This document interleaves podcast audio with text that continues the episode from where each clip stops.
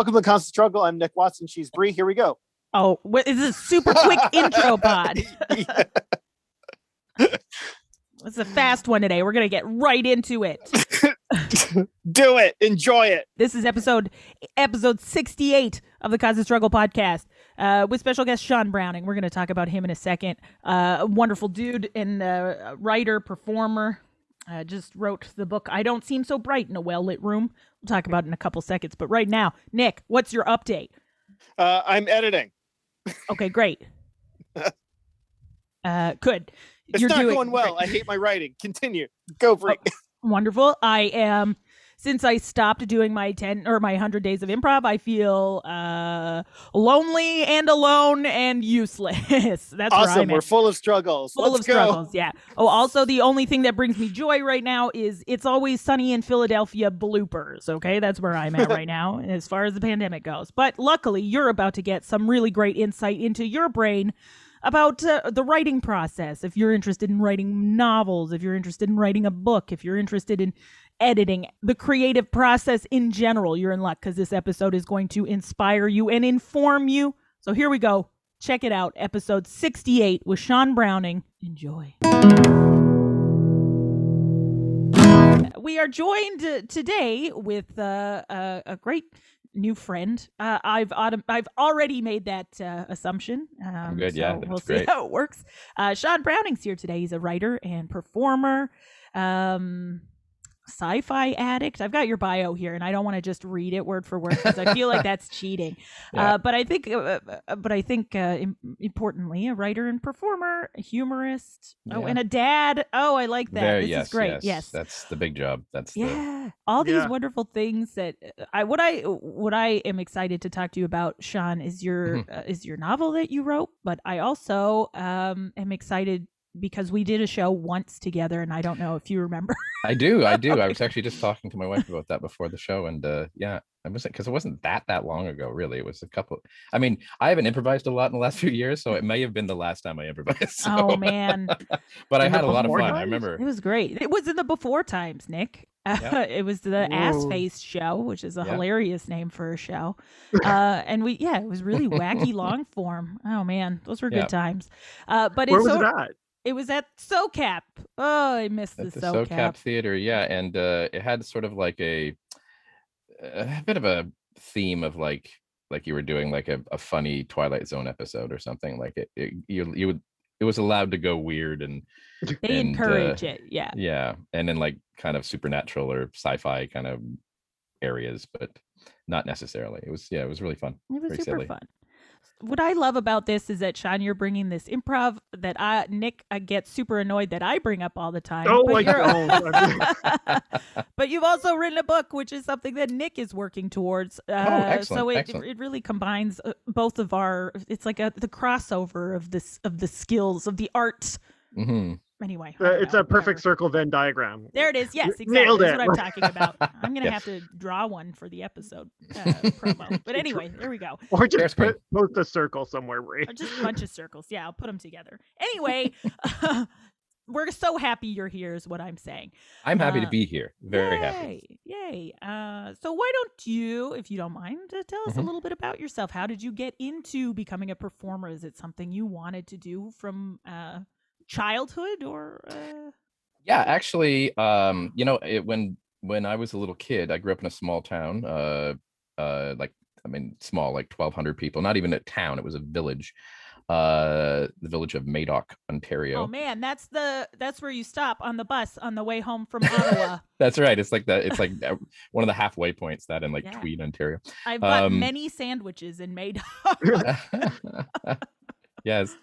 Yeah. Uh, and it's uh, probably at the Ace submarine.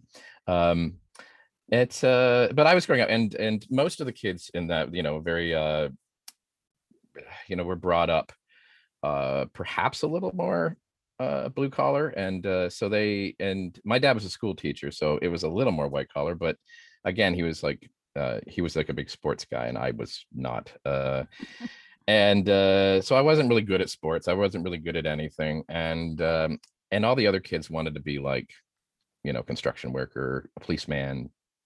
I remember some one kid's uh, and his thing said uh, dump tr- uh, dump truck guy, and I was always loved that dump truck guy. Nice. what are you? Who are you? I'm dump truck guy.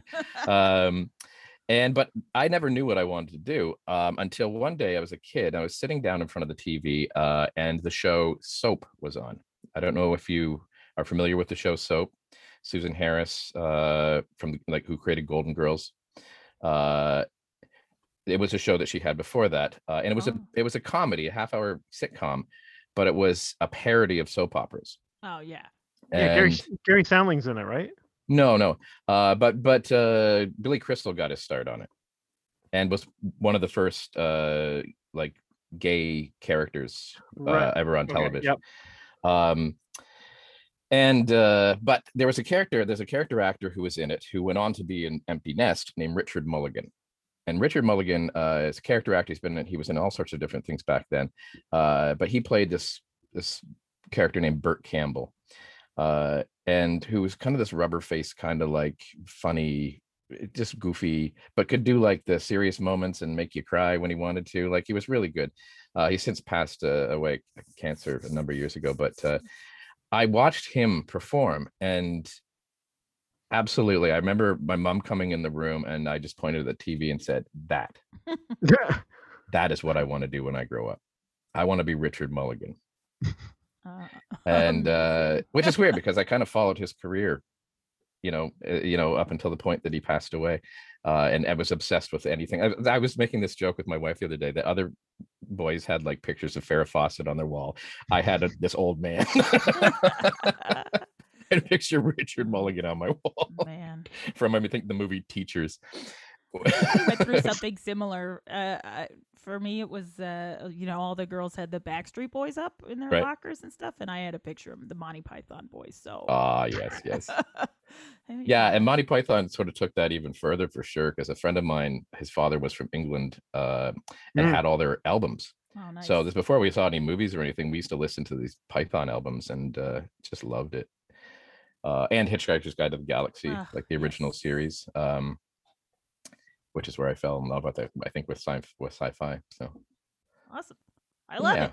So did you from there uh when you pointed to the TV and you're like this mom uh Yep. did you sign up for was it the kind of thing where she signed you up for classes or No, no. In fact, uh, no, it was quite the opposite. Immediately brought you to a dump truck. Yeah, see- see, yeah, no. Are No, sure um, you need no, they didn't really- they were like, "Oh, he loves to do his little puppet shows outside. That's fine, but out of old fridge boxes and stuff, uh, in the garage, uh, and put on little talent shows and stuff." But no, even when I got up up into uh, like grade school, uh, Madoc, I you know, not, not saying anything bad about it, it's a lovely little town, but uh, it didn't really have a huge art scene, especially back then, especially through high school and whatnot. I remember starting a drama club in high school, and it was Ooh. me, one other boy, and 15 young women. yeah, that and sounds about as soon as girls volleyball started up, it was just me and that other guy. No.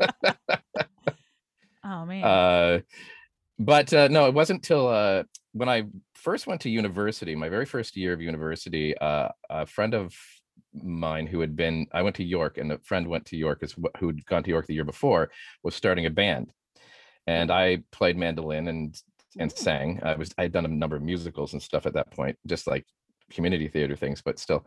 Um, and uh, he asked me to be like start the band with him. So it was me and this other guy and him, and we and then the other guy brought another guy in and that kind of thing. So we were in this band called Snidely Whiplash, uh, like early '90s. I'm talking like maybe my first year university, so that would have been '92. Cool.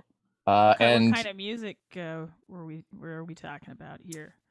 um, Like rock and roll. we, we used to play a lot with the lowest of the low and uh and a few like so it was sort of like Canadiana kind of folk rock kind of Oh, vibe. nice. Love it. It was not really up my my what I would I, I normally listen to because I'm a total Britpop and new wave guy. Uh, so, uh, but I sang a couple of songs. Anyway, it, long story short, I got kicked out of that band oh no. for creative differences. oh, Um, when really it was just I think it's just a battle of egos, and and I, I'm not going to get into it, but uh, it was uh, it was very hurtful, and I actually kind of like closed up for a bit, uh, closed up shop. But then I I, I was I was kind of like I miss it, so I started my own band called Schroeder, Hmm. uh, where I was just the lead singer, and I didn't have to because I, really always had trouble playing and singing at the same time. Uh, so I could I was just focused on singing, um, and we did. Uh, yeah, we uh, we played for a number of years around Toronto, um, and I was just taking. I I dropped it off university after my second year, and ended up just like bumming around and uh, with a, some roommates and What were you What were you studying at York initially? Like, what had, was it theater or? I no, I was I was actually a screenwriting major. Oh, um. Mm, uh, nice. but but it was I was a film major, but screenwriting was my and the thing the odd thing is it, it at York I don't know what it is it's like now, but at the time there were only three classes in my major in the school, so uh there were like three screenwriting classes, and then you were like you're Hmm. supposed to take all these other classes and film classes. And second year I was just like, ah, I can't be bothered. Right. Um, and Still, uh, it sounds more practical than your film degree, Nick. Yeah, well, my friend Nick Hessler, he went to York for film and oh, I- actually I, know film, Nick. I- I as think- opposed to me, he was like, "Let's go theory." And Nick, did you hear that? He said he knows Nick Hessler. oh, ser- what? No, I I'm missed that pre- part. I'm no, I'm pretty sure I know Nick. I, I yes, I, I mean I haven't seen him in 20 years or so, but I, I do like I know that name so well. Yeah, I, I can I can starting to the face is starting to come to me. okay, um, get a and of the up. fact that your band's called Schroeder, I have a friend called Wes Schroeder, so I was like, "Wait, do I know this band, or am I just thinking of Wes?" well, I didn't even mean it. I mean to do it, uh, but Snidely Whiplash is the name of a Canadian of a of a cartoon character, right? He was the villain in Dudley Do Right. Uh, Thank you. I was like, Yeah. was I, I thought he was the bad guy in some other thing, but yeah, Dudley. Yep, that it's- makes sense. yeah, now. Dudley, the one who used to tie women to trains, and he had the big curly mustache, the Ah, top hat, and the cape. Yes. uh and uh and Schroeder was named after the the Peanuts character who played the piano. So they're both they were both named cool. after cartoon characters. So I didn't I mean I realized that after I didn't just realize that now. that would be sad, but um I'm trying to look for a photo of Nick Hessler, but um, I'm not. Yeah, he hasn't really changed. Okay. So yeah, he's Well, like yeah, teaching uh, video Sean, games and stuff at Sheridan right now. oh okay. all Yeah, right. well I I kind of got out of the music thing and had always wanted to go to Second City, uh like take classes at Second City. And I was working in retail at a job I hated. Uh which I worked at for many years, and uh, and I met my wife uh, at that time, um, Kim, and uh, yeah, because we've like, this will be our 25th wedding anniversary this year. Aw, congratulations. Thank you. Man, And we were together years. for a few years before that, um, and uh, yeah, so uh, I went to second. I, I the the job ended, uh, like the store closed down, and I ended up getting a severance package, and and thought this is the Oh. perfect time. I have a little bit of time to do Second City, and fell in love with it, and Yes. ended up graduating from the conservatory there. Uh, met my What- comedy partner Matt Reed. We became Yeah. Reed along with Browning and uh, did a lot of sketch shows as a duo. And I totally got out of music. uh, and then just from there, just got into acting and I worked in casting for many, many years and still do a little bit. And uh, that's about it. I mean, the book as I think the book was something I've always wanted to do as well. I would I would even put that before, you know, Richard Mulligan. Like just in the back of my head, I always loved books and I always like, oh, can you just imagine seeing your name on one of those spines up there on the shelf and and uh creating these worlds and stuff like that. And I tried, you know, I'm uh I'm turning 48 soon and I've tried for many years to start novels and finally this one happened. So Well, yeah. First of all, like, what's uh, what's the book about? uh well it's uh it's it is called uh I don't seem so bright in a well-lit room. Typo. Uh and it's it's sci-fi comedy. Not, Um, okay, cool. and uh so i mean it's it's it's been compared to like hitchhiker's guide and that kind of thing um and it started out with matt and i were doing a uh uh, doing a comedy show of one of because we used to be this the, the house troupe for like a monthly show so we had to do three sketches every what month Show, what show was it, if you don't mind my? I'm gonna jump in because this. yeah is, it was it was called Ec- eclectic circus and it used to be at the old tim sims play uh, theater uh, at Yeah. Second City. Uh, and we did the character night with the Shahori brothers, and uh, they so they did this sketch. It was a sketch show. Um, and for the first half of the show, we were like the side stage, so we do a sketch while the others, the guest sketches, were setting up and whatnot.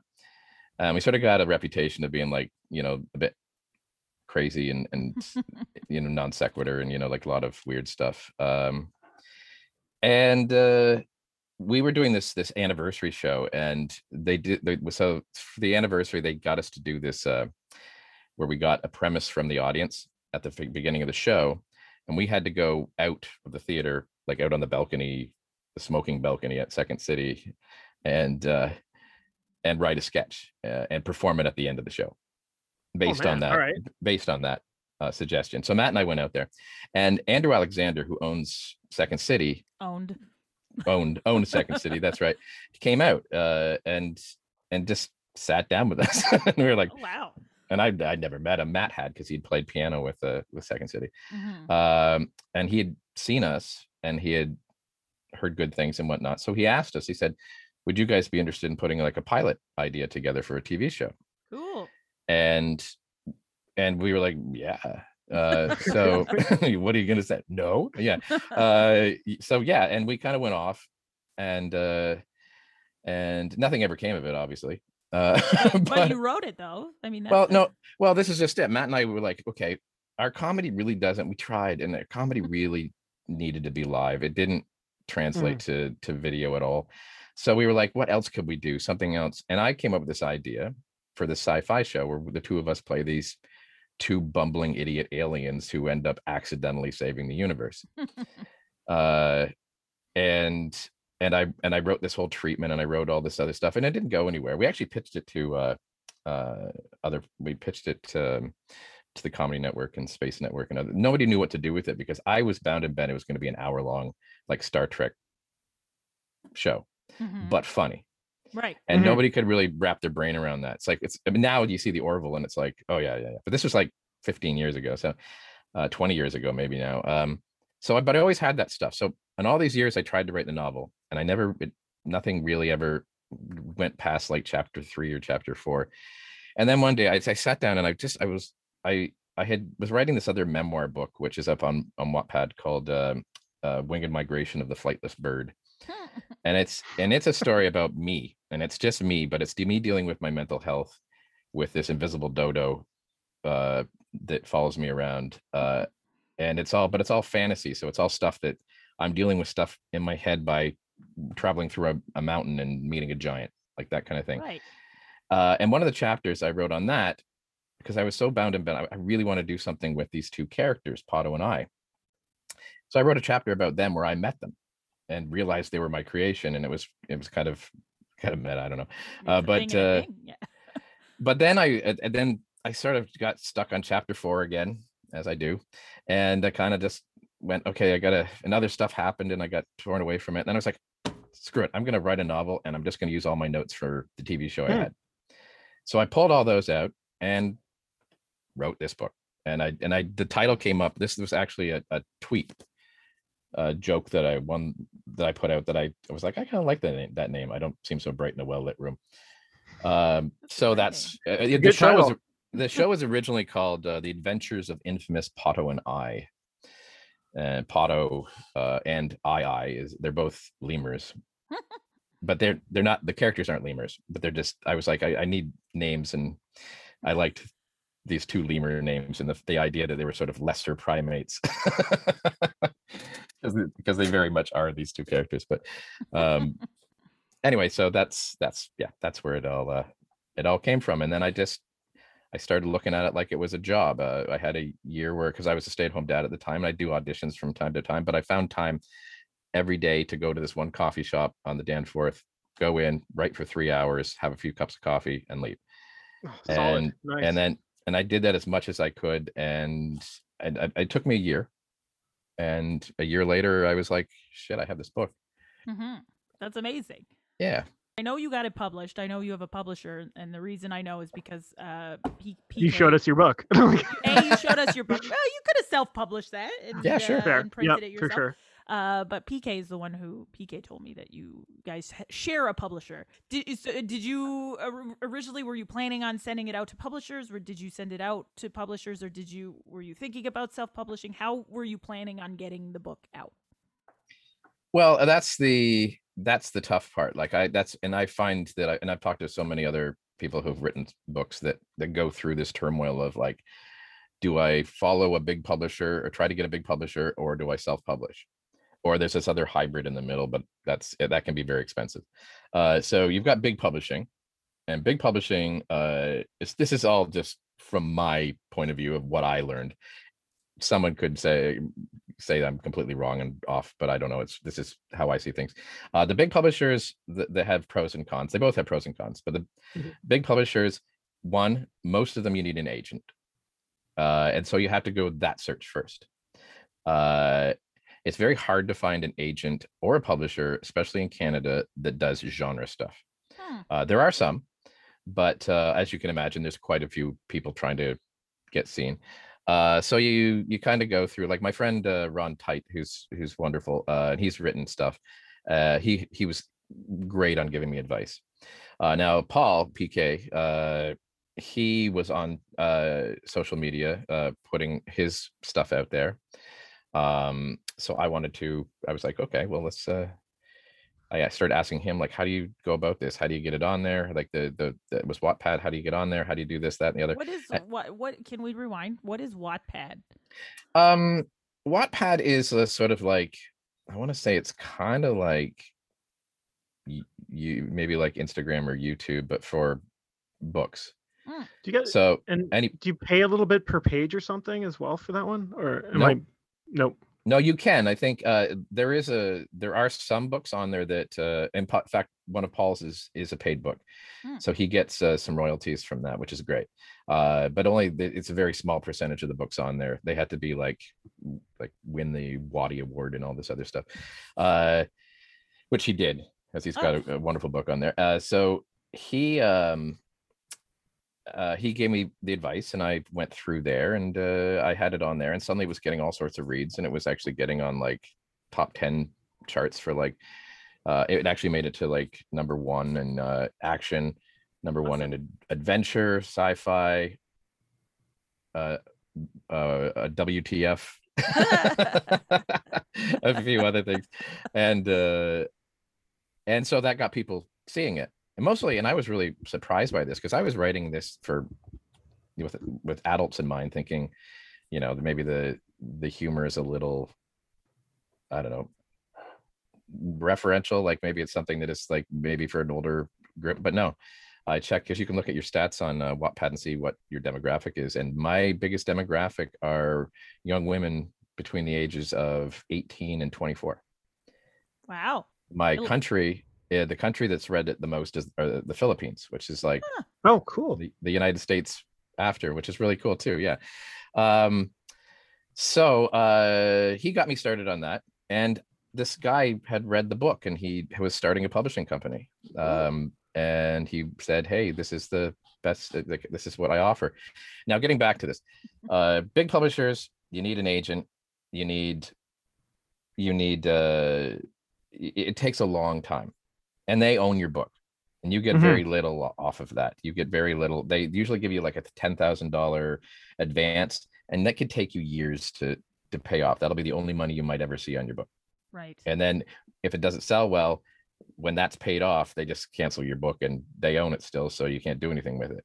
Uh, I think you can contract it so you take it over again. I don't know. I don't know how that works, but um, so that but it also takes a long time. It can take you years and years and years and years for that to ever anything to to come to fruition. And I send it off to a few people and didn't hear back. And uh, then there's self-publishing. And self-publishing, which most people do through Amazon, uh, works very well.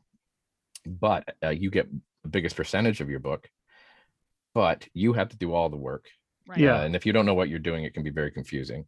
Uh, and you uh, and getting it out there for people to see is very difficult. Um, some people are very successful at it, especially if they have a lot of books and they sort of built up a an audience through social media and this, that, and the other. Uh, but I didn't. I didn't. It's like, what do I do? I do. What do I do? Because once once it's self published, though, big publishers probably aren't going to look at it Right. uh because they want something that hasn't been unless you like sell 10,000 copies and then they're right there Yeah. right then they'll It's be like, there pretty quick. Yeah. yeah uh, sign here please we'll take it we'll take it from here uh well this guy offered me he was starting up the the, uh Story Well he this uh david schmokel he lives in like uh indiana and he was uh and uh, maybe I shouldn't have said any of that. all these people are going to be like, Dave's going to be like, I keep getting all these phone calls now. Oh yeah, Um, all t- all twenty of our listeners are. Gonna uh, still 20 phone calls is a lot That's of phone true. calls. That's a lot. Yeah. I'll, I'll, we'll tell them to scatter it. scatter your phone calls, please. but uh he's uh so i i was like because you you know on facebook or sorry wattpad you do get a lot of offers from like these uh apps they're like Mm. yeah we'll give you like ten dollars to have your book forever uh, on our thing for cool. free and and you're Yeah. kind of like i don't know about this but so i his kind of started out that way and i was like okay i don't know what this is but i read more and i was like actually this sounds like pretty good. Hey let's uh send him a message. So i sent him just like a message that said sure why not? Let's talk about this. Uh we zoomed uh we instantly fell in love. Uh he he- actually it was really funny because we were very similar people. I was just it was like i was he was like the american me. It was just like okay this is weird. Uh and um and uh and he was publishing his own book and he was publishing uh and and he was looking for other books to publish. He so he ended up publishing mine. Uh he was looking for other writers and paul had helped me out so much with wattpad because my book wouldn't have been written if it weren't for paul. Hmm. uh i don't know if he knows that. I think i've told him that but uh I'm, a pretty sappy guy so i probably told him that probably a number of times especially after a few beers. Uh i love you paul. Um. Oh, but, uh, so strange to hear people calling him Paul. oh pk yeah yeah uh so uh he um so when when uh i knew that he had his, one of his books pk's books oh, is pretty much owned by wattpad now because it's the on the paid program so they he can't really mess with that too much i mean he still has the rights to it but he can't i think he can't do both or i, I don't know what Hmm. this i don't know how it works to be honest but he said uh or dave said my publisher and he was like you know can you recommend any others that i could look at? And i was like hey let's my friend uh, pk has written a book uh, he's written a, a bunch of books. Uh so i hooked them up and they talked and he loved pk's book uh, too so pk's on there now um and there was a young woman from um i believe i'm going to get this wrong and feel like a schmuck um i think she's in france now but i don't think she's originally from france maybe Ro- romania um maybe romania i don't know uh well, that's cool though. That, that he's taking on clients from all over, not just from Yeah. Canada and the U.S. Yeah, and she had this book called Skylarking in the Fog that I was reading on Wattpad, and I really liked it. So I said, "Hey, why don't you talk to her too?" And he did, Oh, and cool. now she's signing on. And and my friend Nick DeCroft uh, has written a book that's really fun and again funny and uh, kind of a little bit sci-fi and uh, and uh, his book got read by and it's going on. So that's and I think that's his his limit for the year. But I mean, it was like great. We have a nice little cache of books Ooh. and and he uh i didn't find this out till later because i i have uh very low self-esteem. Uh, and i and i and i Ah, and i do have a, i do have uh, a number of mental health issues. I, suffer from depression and i have an anxiety disorder that is can be quite debilitating. And uh and i that's was sort of the theme of my of the book as i wanted to work that into the story a little bit and make it sort of a little bit more of a thing. Normalized. yeah exactly. And uh and I so when he uh he read it it resonated with him and he uh i had no idea that he had said to his he was he was just going to self-publish his book but he was looking for a career change and he works in like video editing and whatnot and filmmaking and he was in a he was actually in a band uh that was on the he was the lead singer of a band that was on the american pie 2 soundtrack oh man. jettingham Mm. they had a song called cheating that was on the Hmm. soundtrack. Anyway he was lead singer of that band and i was had been lead singer of a band so again that was another thing we had in common. Oh, but i didn't know this uh and this when, when you have low self-esteem uh this is like in a, one of the weird like i i'll probably tear up telling the story. Um but he uh i found out that he was writing he wrote his book and was just going to self-publish it. But he was as i said he was looking for a career change and he said to his wife he read my book and he goes I, you know, we could st- we could finally start the the publishing company that I've always wanted to Yeah. start. Uh, and she was like, "Well, what do you like? Let's this thing. What like what do you want to do?" And he said, "Well, you know what? Let's let's look at it this way. I'm going to ask this Sean Browning guy in Toronto uh, if he's interested in me publishing his book. If he says yes, I'm starting a publishing company. And if he says no, I'm just going to self-publish." And I was just like, "What?" And he said, "He goes, yeah, I, I basically started a publishing company to publish your book." Oh man. So, and it's so that which explains why he gave me such a good deal, like I'm, you know, the percentage I'm getting and stuff like that. And I still own the rights, and he was just he's been like, this is all. How Um, long did that you help happy with your self-esteem? How long did you hang on to that positive moment before you started Oh. feeling like a piece of shit again?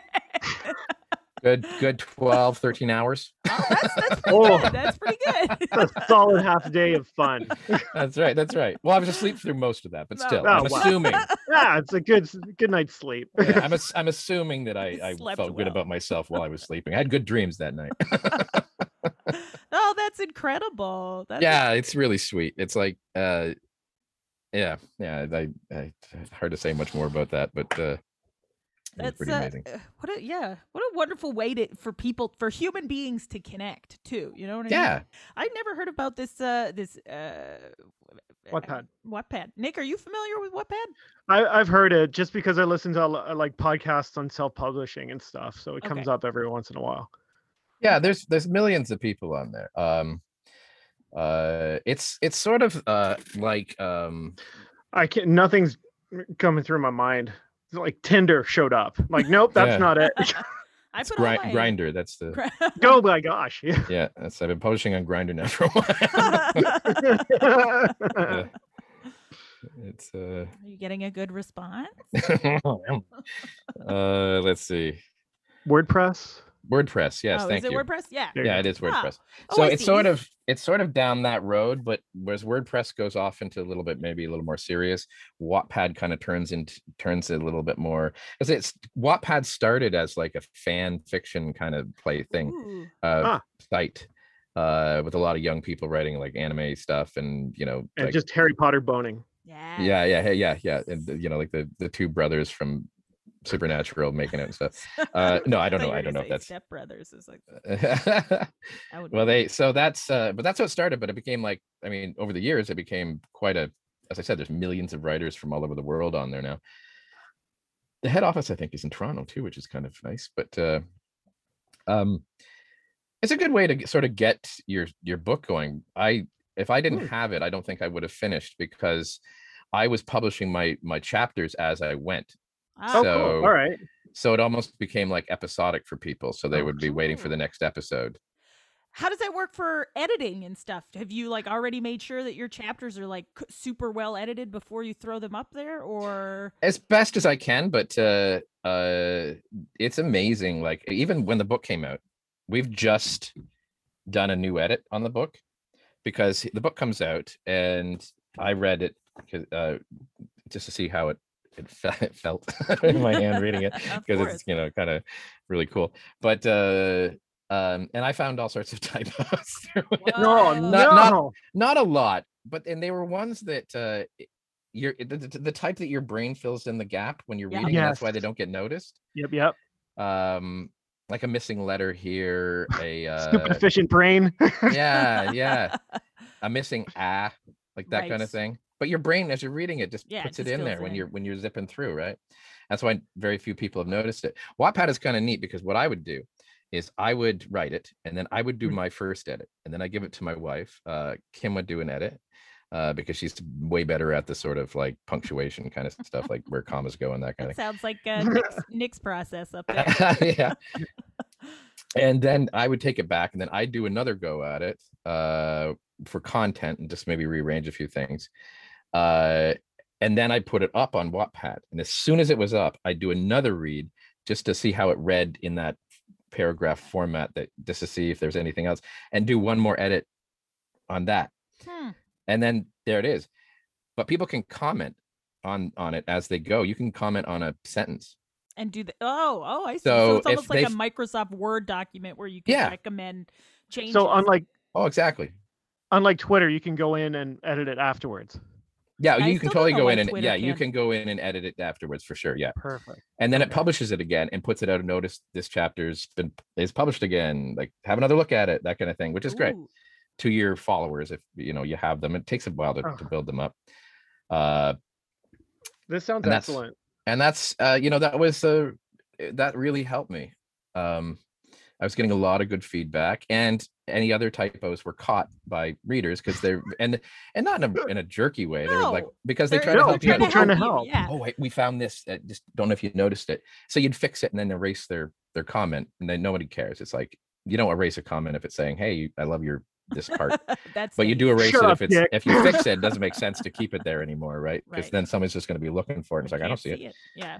uh yeah so that was uh that motivated me and that's why i thank uh pk so much because uh, that's why when they the first when when when uh, dave said hey we, we want to have more books on this uh do you know any other good books say on Hmm. wattpad that i could read and approach the person and i was like pk Cool.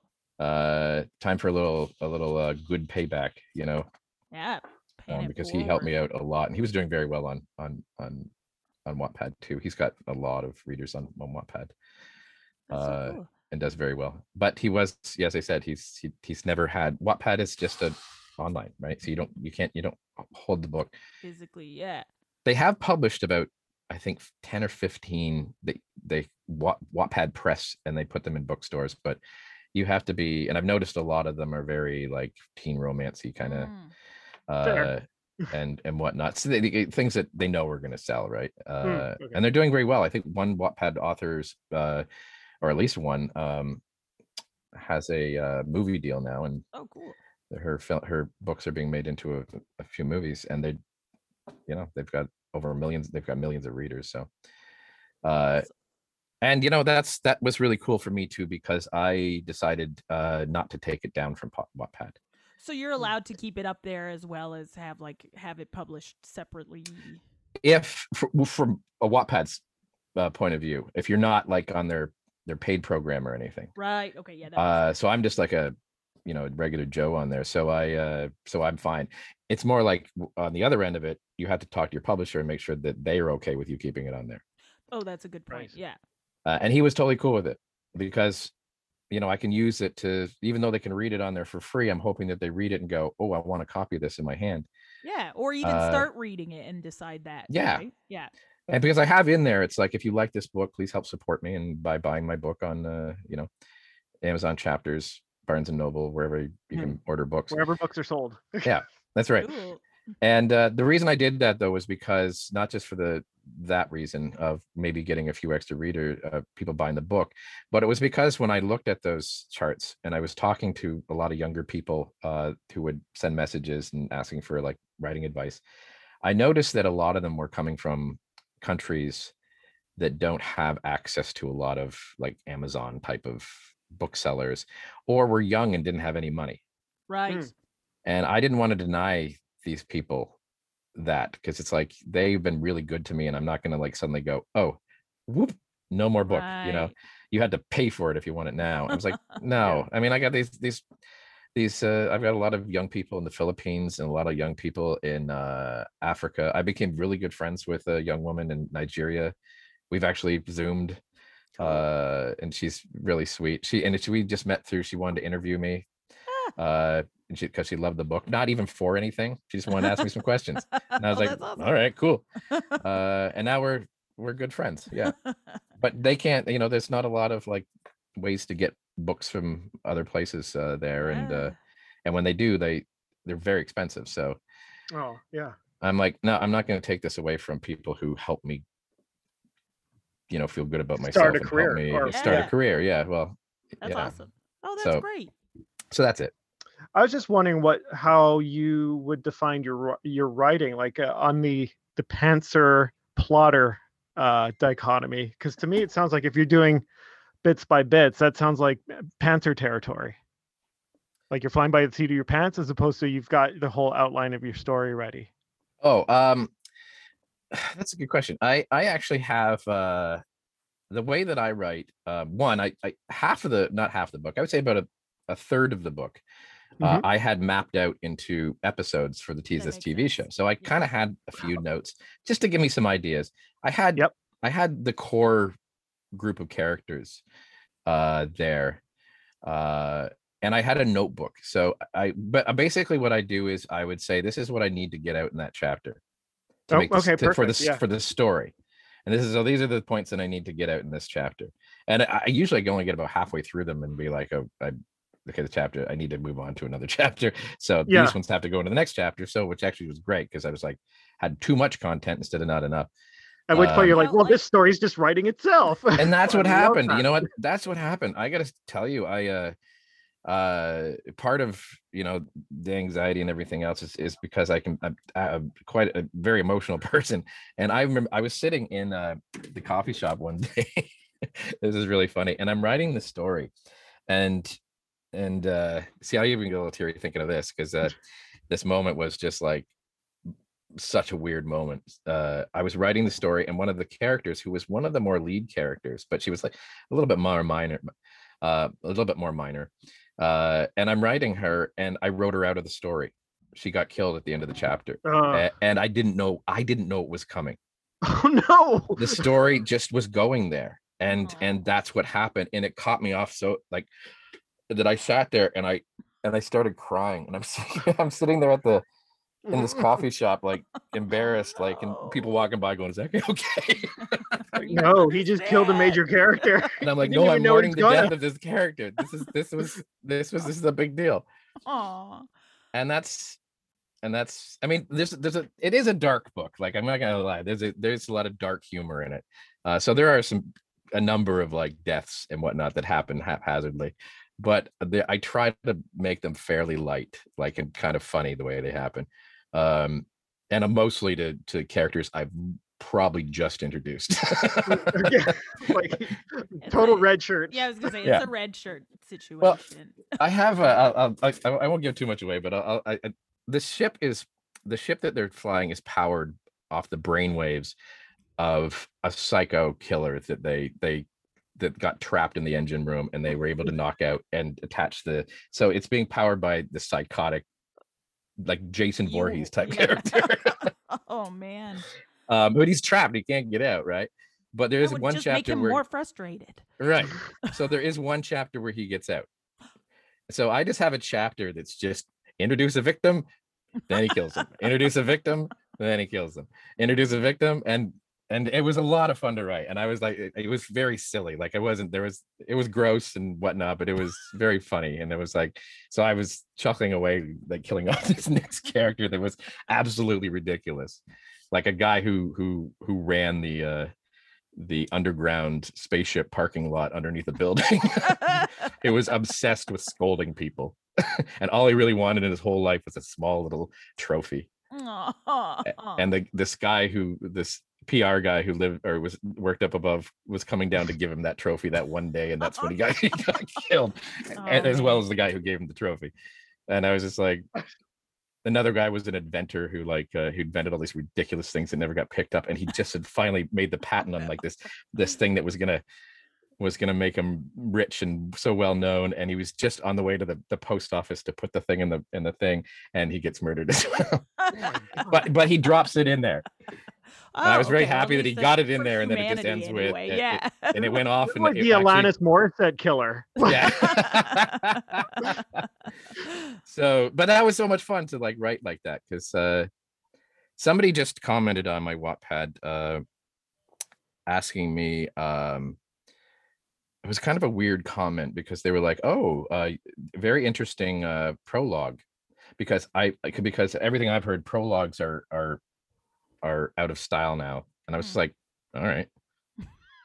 like what do you want so so it's like yeah so have you had an editor tell you that or anything like maybe you should get rid of i'm like yeah this is this is why i love working with dave for one thing because i don't have like some i don't have to follow any trends because every i found that one of the problems with me writing the, any other book was I, I was thinking about my audience too much Mm. Mm. and i wrote this book just i was just like i'm just going to write something stupid that makes me happy There in you my Right. style and i'm going to put a prologue on there and i'm going to write a whole chapter backwards if i want to. I don't care. I didn't Yeah. but i but, but i was like i'm going to I, I don't care.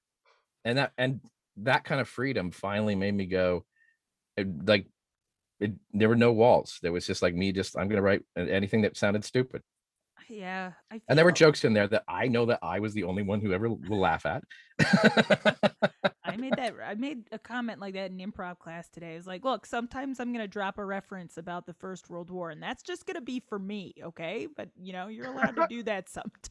that's right that's right well i i use the i there's a there's an alarm system that goes off in this and i keep using this joke over and over again and no finally finally one person was like that's hilarious and i was like thank you. One person got it. Every time i mention colors i always throw in the color puce. But i always say bright uh very bright puce Is that like a purplish? What's no it's like a it's Brown? that's like saying neon brown. Like puce can isn't really it can't be a bright color but i i never just write puce it's always bright puce. And i just thought i me i'm giggling away bright puce that's stupid that's so stupid. And uh yeah and i'm like everyone's just reading it going because no i just realized well, a lot of people know what puce is. Yes, that's yeah. that's the problem. No, I, mean, I don't know if i knew what puce was until i wrote just this isn't me being people look it up. pretentious i was just like that's stupid If somebody will get it somebody somebody tickle will get it. someone. yeah Why Oh, not? I love it. so yeah and that's you know that's sort of the idea i wanted to uh just have like idiot fun you know uh but make it as smart as possible and uh and just to, to throw this out there i i wasn't asked but i'm going to answer anyway uh, um uh when you write sci-fi comedy it's immediately going to be compared to douglas adams hitchhiker's guide to the galaxy immediately that's it because it's the the, the best known, right? I mean, Mhm. there's also Red Dwarf and there's other ones out there. Uh, I think it's growing. You have like Futurama and uh, Lower Decks. Star Trek is actually really funny as well. that's So- right. Yeah, But those yeah, aren't yeah, books. That's TV shows. Yeah. It's Oh. TV shows, but uh, you're you're right. It is sort of They could leaning, write a like, book, Brie. There's Yeah, there's oh, more uh, there's more of that coming out.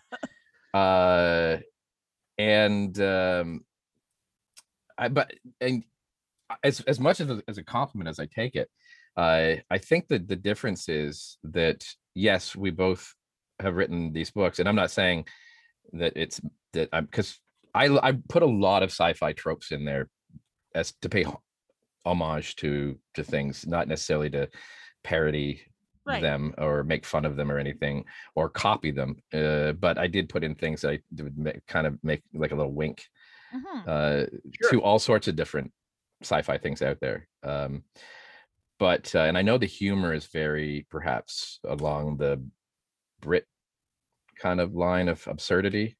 Mhm. Uh, and it's got sort of and it's as I said, it's it's got the kind of darker stuff in there. But uh, the big uh, Douglas Adams was very well known for being uh, not uh, um, terribly uh, uh, sentimental. That's what I was. That's the word. About he he was he. I think he. I've even I even read something where he was like, I don't like to. I think it was during the making, like the movie was being made, and this was before he passed away. And he he wanted to keep a lot of the sentimentality out of out of out of it. He didn't he didn't really go for like that sort of teary moments and stuff. Uh, and it worked really well for him. He's a genius. Um, uh, but I didn't want to write that book. I wanted to. I mean, as I said, I'm dealing with. I was wanted this to deal a lot with sort of mental health issues that I was going through and stuff like that. Because the lead character, So Potto- sentiment would be good, a good thing to explore. Then yes. Uh, so human I feelings. so my book is filled with uh with teary moments uh and i've got a Oh. lot of people have who have sort of like oh this part made me cry. Oh this Aw. part made me cry. And it was like because i wanted to sort of set that up. So i i love being compared to douglas adams don't get me wrong.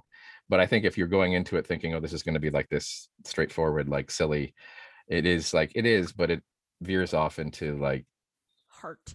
heart yeah and emotion because i i can't not go in that direction being the emotional human being that i am uh and there was a yeah there was a bunch of moments even in the writing besides the the death of that character that uh i had myself tearing up Well, that's some pretty powerful stuff. Nick, did you have you cried while you were writing any of your characters? I don't I don't really go into the sad bits. Uh, so I've done a sci-fi book a Mhm. while ago, and I've been uh, I'm in book two of a trilogy in horror right now. So there's not Oh, a lot okay. of time to feel emotion. It's more terrified, and I have to fear. scare myself as Yeah. much as I can. So do you have Yeah. problems sleeping ever because you've written something so scary?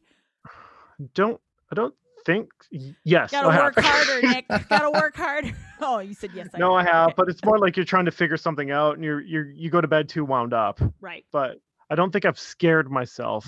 Have you disgusted yourself Ooh. or, or made yourself go, "Oh, where, why did What's I think wrong?" of that? What's wrong with me?" Oh, a little bit, yeah. But like I let Catherine, my wife, read my my opening chapter, and she was grossed out by. it. I was like, yes, perfect. well, that's like, just have it, right? no- That's just it. Yeah, I like the idea of somebody when they catch on fire that their fat renders. I mean, that's perfect for a horror book.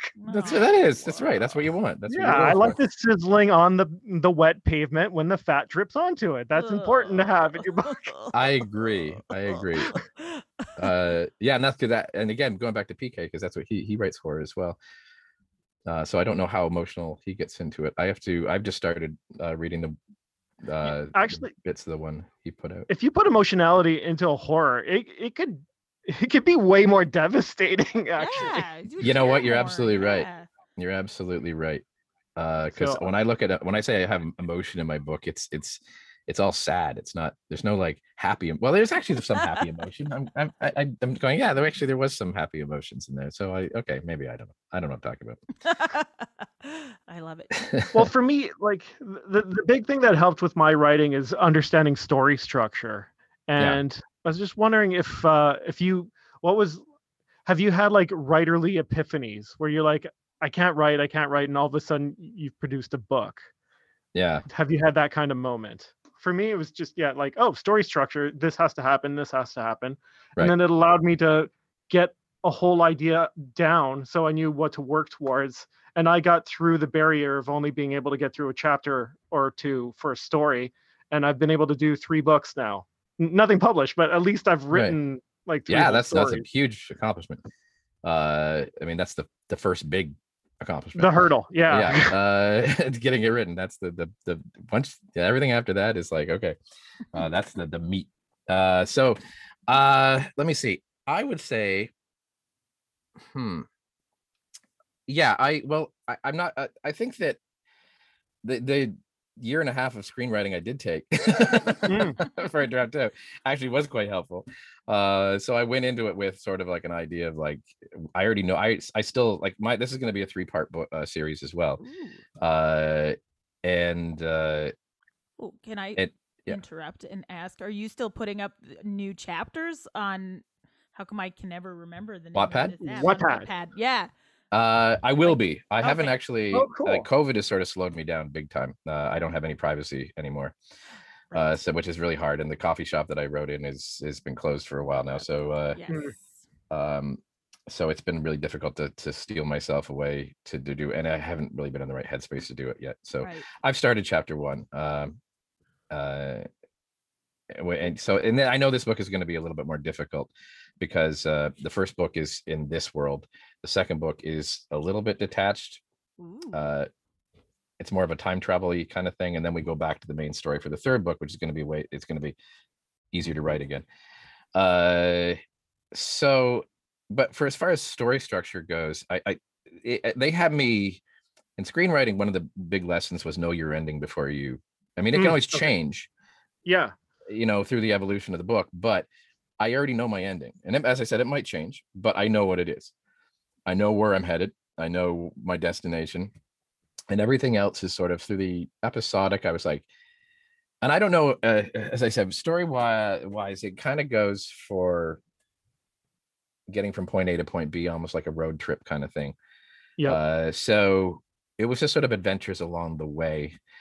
Um but i think that yeah i think that uh once i got into the swing of it and what made this book different from the other ones not just giving because i gave myself some freedom and i also had this sort of script to go on for the first you know third of the book um i think what helped the story stay intact uh was knowing that ending and was knowing where i was headed and Cool. and I so I sort of wrote instead because I know where the whole story is going. I didn't know where this book was ending. Oh, so right, I, I sort of just wrote into the what I thought was like the good ending that was going to go into something new. Uh and I and I but I took that sort of idea of like a, a movie and went, you know, the Syd Field kind of, you know, you got your first 20 minutes and you have your plot point, then you have your meat, and then that you have that other plot point that, that sends you into the conclusion that something happens that turns it in a different direction. Mhm. Big battle at the end kind of thing. Uh, it all, you know, sort of builds to that. Yep. Uh, and kind of went that route, sort of the um which is, you know, I was was fairly easy because of the because of uh, the screenplay uh, the screenwriting kind of giving me some That's- story structure ideas and whatnot. And plus just reading a lot. I mean, reading and watching movies. I mean, that yeah. If you're watching them and not really paying attention, that's one thing. But you know, I've always been like a big fan of like plot heavy movies that uh you know you sort of paying attention to those those those moments that kind of send it in different directions and but keep the story rolling. Cool. But I mean, the, you, you can go plot heavy or you can go, you know, character heavy. And I Character think probably I, went, I probably I went a little bit more character heavy uh through the first book, really getting to know the characters really well. That's cool. That- I mean, I think I think that's how Stephen King gets through his stuff. Like he kind of knows where he wants to go, and then he lets the characters figure it out for him. Yeah. I you know, I don't read Stephen King stuff, but I have uh have read uh uh most of uh on writing. there it is. Yeah, that yes, yes. I have the, the paperback version of it. Uh and it's it's really good. I have, highly recommend that to any writer out there who's uh who's just looking for some like, you know, inspiration. It's like it's a really good uh, it's a good read. Yeah, for me it was um Save the Cat when I was trying to do uh, some screenwriting as well, and it Mhm. just broke down um, story structure perfectly. Because yeah, it just it Nick, allowed me to I wonder if figure out and where to go and not just blow my load really quick. Right. something you don't want to hear your brother say. Sorry, Uh, story load, and then the story ended. oh, Ay. I don't know, the sound effects don't help. Uh, I wonder if yeah. uh, uh, Well, I think so. I just read an, uh, an improv book called uh, "Pirate Robot Ninja," uh, and it, it sort of breaks down. I should mention who wrote it. Sorry, Will Will Hines and Billy Merritt. Uh, and it sort of breaks down this idea that all improvisers are either a pirate or a robot until you good, get good enough to be a ninja. And I wonder if that's similar to to writing because if if some of them, like you said, Nick, are more planners, are more Mhm. robotic, are more dependent on the on having the outline so specific that you know exactly what you're going to write. You know when you're writing it, so you spend more time on the plan than you do on the actual writing of the of the book versus the pirate who's kind of like all right let's let's see what you know I, let's set this up and then see where it takes us you know right. Um anyway i guess i'm just realizing that that is applicable to all art forms not Well, just improv. But you know what? Probably my improv did help with the book too because uh i really uh I used to you know i used to teach improv and and uh did it for many many years. Uh i had a uh, the late late horror show which was like a, a weekly uh a weekly like midnight like b movie parody long form that we did. Ooh. Uh when it was at the old bad dog i did it for six years almost uh, we'd Oh, take nice. like the the christmas holidays off and that was about it um and i i found that uh i got to a point especially with that show where i really enjoyed being sort of painting myself into a corner Mm. uh just to see how How to get out. ridiculous i could get to get out of it yeah uh, like and i found that when i was writing the book i did the same thing uh, i would I would purposefully if i was especially a little bit of writer's block because you don't need to keep it necessarily but i find that let's write ourselves my I, let, let me write myself into a corner and then try to write myself out of it using as much as ridiculous as i want to go. And sometimes i wouldn't it wouldn't come to me like sitting down writing but i'd have like uh in my notebook i'd start scribbling just you know top of my head kind of things and just like how would how would they get out of this situation with you know how how how? And uh and something and usually it'd be something ridiculous and you know like didn't make crazy a heck of a lot of sense. yeah. Oh, man, uh some this. crazy justification exactly uh but i think that that sort of dictated where a lot of the book went for sure That's um, cool. and uh, I I find that uh, it also helps to, and I know you probably do this as well, Nick. Uh, when you're writing, um, it's good to give your put yourself into your leads, Mm, yeah. um, to give yourself so to make it a little more real. Um, yeah. Now my my lead uh, leads Potto and I. Uh, Potto is uh, this. He's called a quarrel. He's this type of uh, alien um, that basically lived on this sort of forest planet, but they were all like intellectuals and whatnot. Uh, he was an albino uh, of his species, um, and which was revered on his planet. Um, and uh, but something happened to him, and we're not quite sure. We're sort of figuring, you know, playing with that and finding out what exactly it was, because when the the book starts, he's on a prison planet, uh, where he's a prisoner, and he is an idiot and he can't remember what happened yesterday. He he's and Oh. he and he he's such this lovely like goofy like oh he's just so happy about everything kind of character uh and he finds like something good to say about everybody uh to to the point that it's kind of even annoys people um but he's also he can't remember anything so he's just like Yeah. it's like it's like uh do you know how to pilot a ship "Mm, i don't know probably you know doesn't I don't know. Let's find out. You know, that kind of thing. Um, and uh, and I really based that character on myself, or how I see myself. I, on the other hand, is this sort of you know character is a bit he, he like he's the character that I needed to to to to grow. So Mhm. I is sort of a little more about kind of sleazy, kind of like drinks too much and can't hold down a job, and he's just like he's unlikable and he's uh you know he's uh, you know kind of uh So the person you would like to be, basically. no no the, the- it's well that's Oh, okay, you're, sorry, you're sorry. close you're close though it's the person who i fear i am Ah. That i i fear that this is how people see me Oh. Whereas Potto is actually how i see myself as this Mm. sort of lovable idiot so uh but i also needed to, to the i character to grow like he starts off as you know like Yeah. that and but he he's he's learning and i was really interesting because when other people read your book and they they i got a review from my friend jason gemmel who's, who's an improviser as well uh and he wrote it and he he noticed something i'd never seen that there's a theme of loneliness in the book that every character every character in the book for whatever reason is dealing with loneliness. Even when they're with other people there's this feeling of not getting not being belonging to anything and not being uh people are identifying with that right now. well that's just it. I'm having especially this is why i have so many like young women especially between the ages of 18 and 20 well probably the ages of 14 and and 24 reading reading the book and it's Very resonating lonely with them. In general, not not just because of COVID, but yeah. yeah. and i say into it like I, in the forward for the the hardcover that's coming out i said I, i'm saying this book was written for you because you're an alien Mm. and so am i at least that's the way we feel we feel like we you were you were you were you, you picked this book up because the the stupid title made you go hmm and and and you're if you you feel anything from this book it's because you're an outsider and you're you're dealing with that. Mm. Yeah. and we all are and and you know we're all aliens and we're all like we all have to deal with that.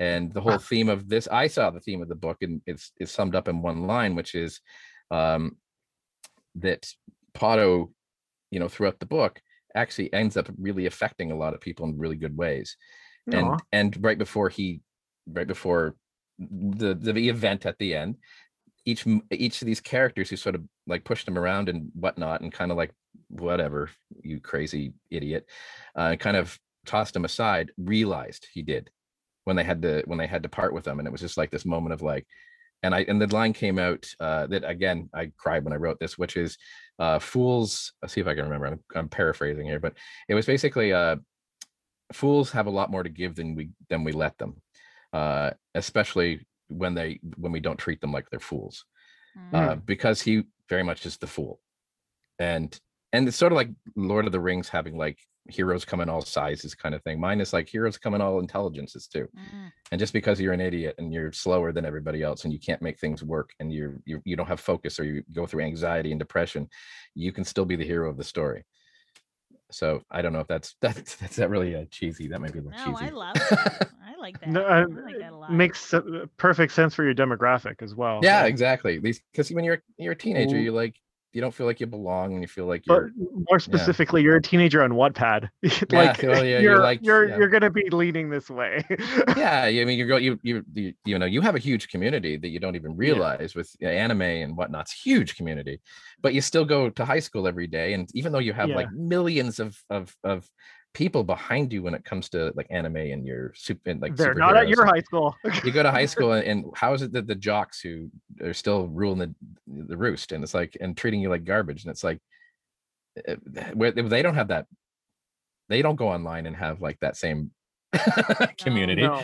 i mean maybe they do i don't know No. i have no idea i've never been a jock and I, It's good. I'm raising one of each, which has Oh, been good, really good. interesting because I've got my daughter who's uh, very writerly and my son who's a mega jock. and so oh good good good it's been a fun, fun ride. i got i got three three nerds uh which is great well my third my my youngest darwin she is a she's the more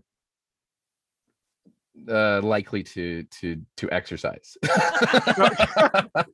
she likes to play in the park and stuff like that griffin uh, Cool. lily are more are more uh, Intellectual. No, uh, not well i don't even know if that's it interior.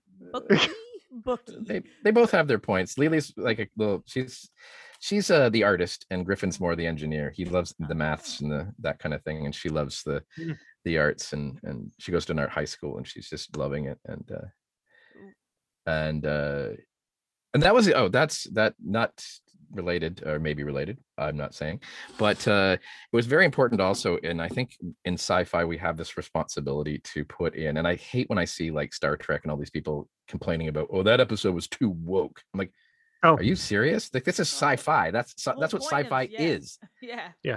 you know and it's and it, it it's like so i'm not saying that my book is woke or anything like that but i did really want to i have a lot of same-sex uh relationships that i just wanted to mix in and just not ever acknowledge them Yeah. uh i That's have different. it's it's Or- uh, yeah well i just wanted to i wanted to make like i'm a, a huge normalize. lgbtq uh plus supporter and ally um i have uh you know folks in my family uh lots of friends uh i'm not even gonna go into myself a- a bit too much about it but uh you know I, I don't know if we all go one way or the other i think there's a lot of gray area there A lot of but uh wiggle room in The spectrum? Yeah. that's right. So uh I and I think that I wanted to just normalize it. I'm like I'm not going to make a big deal of it. So, I do okay, have one character who who who wants to be a, a w- this huge huge muscle intergalactic janitor and he's like he really wants to be a, a woman and i really wanted to, to to bring that out as and it's sort of come, played as kind of a little bit funny at the top but i don't really want to i'm not making fun of it at all i really wanted to show that how difficult it is for people who are especially this huge stature Mm. uh and he, he hates the fact that he, he hates his body because Mm. even these people with all these muscles are like not necessarily Yeah. happy right Yeah, and then I wanted to bring it out at the end. I, and so I bring him out at the end, and I'm just like, he finally comes out to his uh this little asshole that he travels with, and and the asshole's like, I don't care. See, see, because I just wanted to sort of, as I said, normalize it and just go, this is these are my uh these are my people, these are my friends, these are my these are my families. This is a this Yeah. needs to be i want to i, I don't want it all and uh, the other thing comes out it's like when you write and you're like oh my god did i do this completely from a white perspective Mm. I don't want that either but then i Yeah. realized i read it and i went there's not that most of these people are aliens Right. They and can be- besides potto who's an albino i don't really talk about the color of anybody Yeah.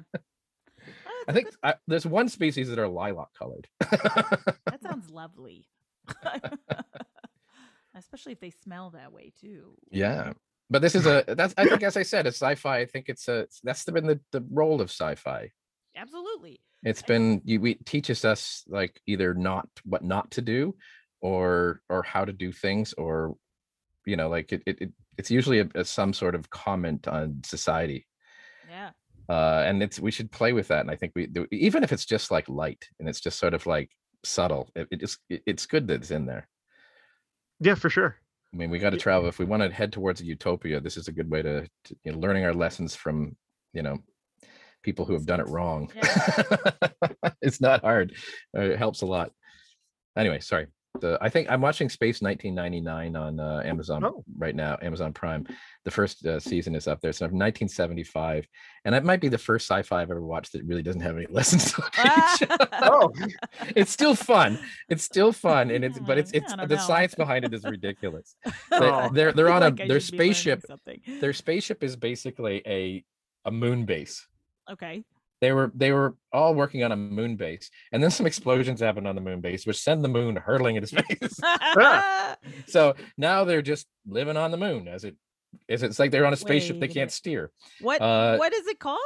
Mo- uh, Space 1999. Okay. The funny thing is, is first of all, you go, how how how how if there was enough explosion to make the moon Yeah. go off into space, wouldn't that be the same to like destroy the moon? Yeah. And not only that, but it would affect the Earth in the rest of the Earth. catastrophic Yeah. ways. And all they say, I think, at the first episode was, "Oh yeah, there was an earthquake, earthquake in Europe, something like that." It was what? That's it. that's probably all that would happen. No floods. It's like oh, there's an earthquake in Europe and East Asia. I don't Yeah, know. it, it hit Russia. No one yeah, they're fine.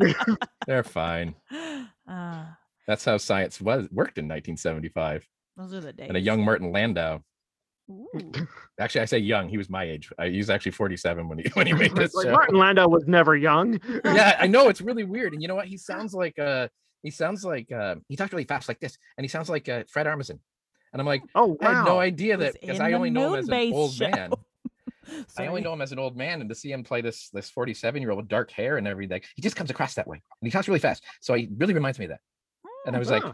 This is Fred Armisen could play this in like the movie, which is Fred Armisen is actually on in the, the moon base show. the yeah. Moonbase show. Yeah, yeah. Maybe that's what it was inspired by. Yeah. Um. okay. Anyway, I, I went off topic there. You can. No, I love it. I love this no one needs to know my uh, my opinion about Space 1999, a show that Everybody does. a show that never really caught on. Um, Fun, Rashad, we're it. gonna move. We're gonna move into the the Sure. our more emotional part of the podcast. I'm sure it'll be is- mine too. Yeah, good.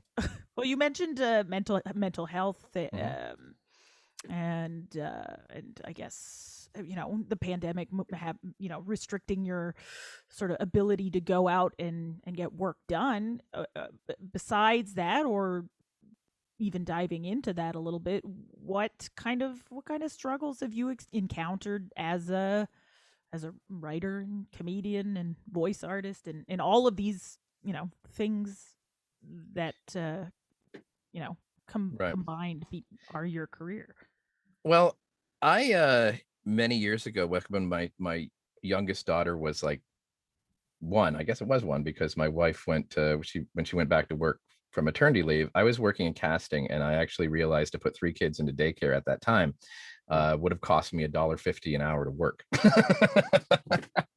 so, uh, and my wife had a better paying job as she always has, because I've always been in the arts. Um, and she had the benefits. So it was more Mm. important that she kept. Uh, so I quit my job and I stayed home and I became a stay at home dad. Uh, and I did that for many years. Um, and once they were all in school, I, I started feeling the emptiness of like, just like, okay, when they're in school, and I, I was auditioning still, but for acting roles and stuff. Um, but I think that really hit my my self-esteem and my my uh and not because i don't think that men shouldn't be stay-at-home dads in fact i'm wholly full for it uh, i think it's important and i think that i've had i think i've done pretty well and i think that uh, i've i've would never trade that time for anything with my kids uh i've always been my wife and i've always sort of been the reverse uh, of like the nuclear family Mhm. you know the 1950s thing uh my my wife has always been the one to get power tools for christmas and the one that gets cooking utensils. Uh like she knows how to she did the renovated the basement while i was you know making dinner and and you know with the kids. Upstairs so it's like and that's just the way it's always been. But you do still get this feeling of sort of uh that you're that this isn't and it, it's programmed into us very young. Uh so my dad worked and my mom worked as well but my dad had the career he was a teacher my mom worked in stores and stuff like that and she would take a you know she worked part-time when we were little and stuff like that so it wasn't you know so but dad was like the breadwinner and mom was the the homemaker and that was the way it was. Uh didn't really think too much about it they didn't seem to complain about it uh you know dad wasn't useless when it came to home stuff and mom wasn't uh, mom was you know was smart and and so i mean it, it's not like they had any issues that were Mhm. i i wasn't raised in like a machismo house or anything what i'm Right. saying uh It wasn't like slammed in your face. no yeah exactly um dad wasn't exactly uh you know uh you know super like manly man he was a he was a skinny small town school teacher with you know uh who who liked sports but his he was a more of the coach than the Mm. player. He was more the ran the the you know the hockey pool in town than play hockey. Right. uh so uh but i had that ingrained. So uh i think i went through uh, sort of a huge sort of depression going through that where i didn't feel like i belonged anywhere. I didn't feel like i had a place in the world. I felt like um here i was this actor who wasn't successful. I was this writer who couldn't write anything. I was this you know wasn't getting any work the odd commercial here and there and that was about it uh, i was improvising but that didn't pay anything and and i was you know had a I had a, I had a, uh, you know, a good reputation there in live comedy, but that again, your audience is this group in Toronto. You know, it's like that's it. It's not never really reaches outside of that. And uh, I was, my wife was working hard, and she was, you know, she had to travel an hour and a half to get to work, an hour and a half home on on the subway. Uh, and though she always had dinner on the table ready for her when she got home, I really felt like she was doing all this and I really wasn't doing anything. I didn't put any value on myself. And I I can totally see how uh you know back before you know when it was a little bit more of that 50s mentality how women suffered through this as well and I'm like oh god and you know it's so horrible that they that they they you really need to I think society really needs to put more more of a pat on the back to to uh, people who do this and Yeah. not make them feel like shit because i that's what happened i felt like shit all the time because i would i would be at like a barbecue with or a family gathering and an uncle would come up and say so what are you doing these days and i'm like oh here we go Yeah. now i get to feel useless for the next half hour uh, that i'm not contributing to my family or society uh, Even blah blah blah you know, literally, you know, feeding your children. yeah know, and i'm raising them and and uh, making good people yeah. uh and so that really kind of bore in and you know it didn't i'm not gonna lie when i go to like i would i was like i need to get out especially when they were little uh there were mummy groups that you Mhm. know they meet and have coffee and i did one once and i literally felt like a leper Ugh. and it wasn't it wasn't their fault i mean they're just like they're talking about mom stuff like breastfeeding and stuff and and i'm sitting there going yeah Don't get me started about my nipples. Yeah, I'm like i don't i don't really have much to contribute. And i would find that if i went to the park with my kid they'd be off playing. And if i was sitting on the park bench every time a new new parent came into the park with their kid i'd have to shout out to darwin. Like uh darwin uh get yeah are you okay? Do you Not, need a drink? not, a, not a pervert. I'm Yeah, here with and the that kid. was it. That was it. That was that's why i did it. I was like i was it was my way of just communicating to them that i wasn't just some creepy guy sitting on a bench watching children play Yeah, you, No you mom need a ever had dad to- T-shirt. Basically. yeah no mom ever had to deal with that uh they have a whole other thing to deal with so don't Yeah, get me wrong You I'm guys, not, I go to parks all the time and nobody asks me any. Where's your child, young lady? but at the same time, uh, you know, as I said, I'm not saying men have it worse because we definitely don't. Uh, I'm No, not. I would you're never say that in the. It's just that this is how it affected me personally. Of course, of course. Uh, so I think that uh, when COVID hit, uh, eh, I just my book was just sort of going through the process. Uh, uh, I, I don't know. I'm trying to think of when that came out. It was so that was still quite recent, or it's it is. yeah this came out in recent. december but the, the Okay. process started before that um yeah i think i was just i was still doing auditions and writing on uh on uh wattpad and i think i i finished the book but now i was in that no man's land of how what do i do with it Mhm. uh and i've happily found that weird happy medium between big publishing and and publishing myself uh, which is usually hybrid and hybrid is a very scary thing because it, it's it's it's it can be good but you can get ripped off really easily uh, it's basically a publishing company that makes you pay for everything. But it's easier to get into right? Right, you can buy your way in and say i want to publish my book and they'll help you but uh, for a fee. Right. um but anyway uh getting back to the where was i? Um It was so yeah so i was uh but you know this was stressful. I mean and i had had- had just had a couple years ago a really good run of like i got a I was uh, some voices in mocap in a video game. I was uh, Cool. in Assassin's Creed. Uh, Ooh, Oh, cool. That's a uh, big O- one. Odyssey, yeah. Um, I'm uh, Dainikis. I think I have like the first line in the whole game that's not like this, the narrator. Uh, just in the opening scene. Um, but anyway, and I play other characters throughout it, and this was a really big deal. I thought this was going to start a new career, and I, I never heard back from them again after that. So I was like, okay. Other people were like, "Oh, once you're in, you're in." I was like, "Yeah, I, I don't think I impressed them too much."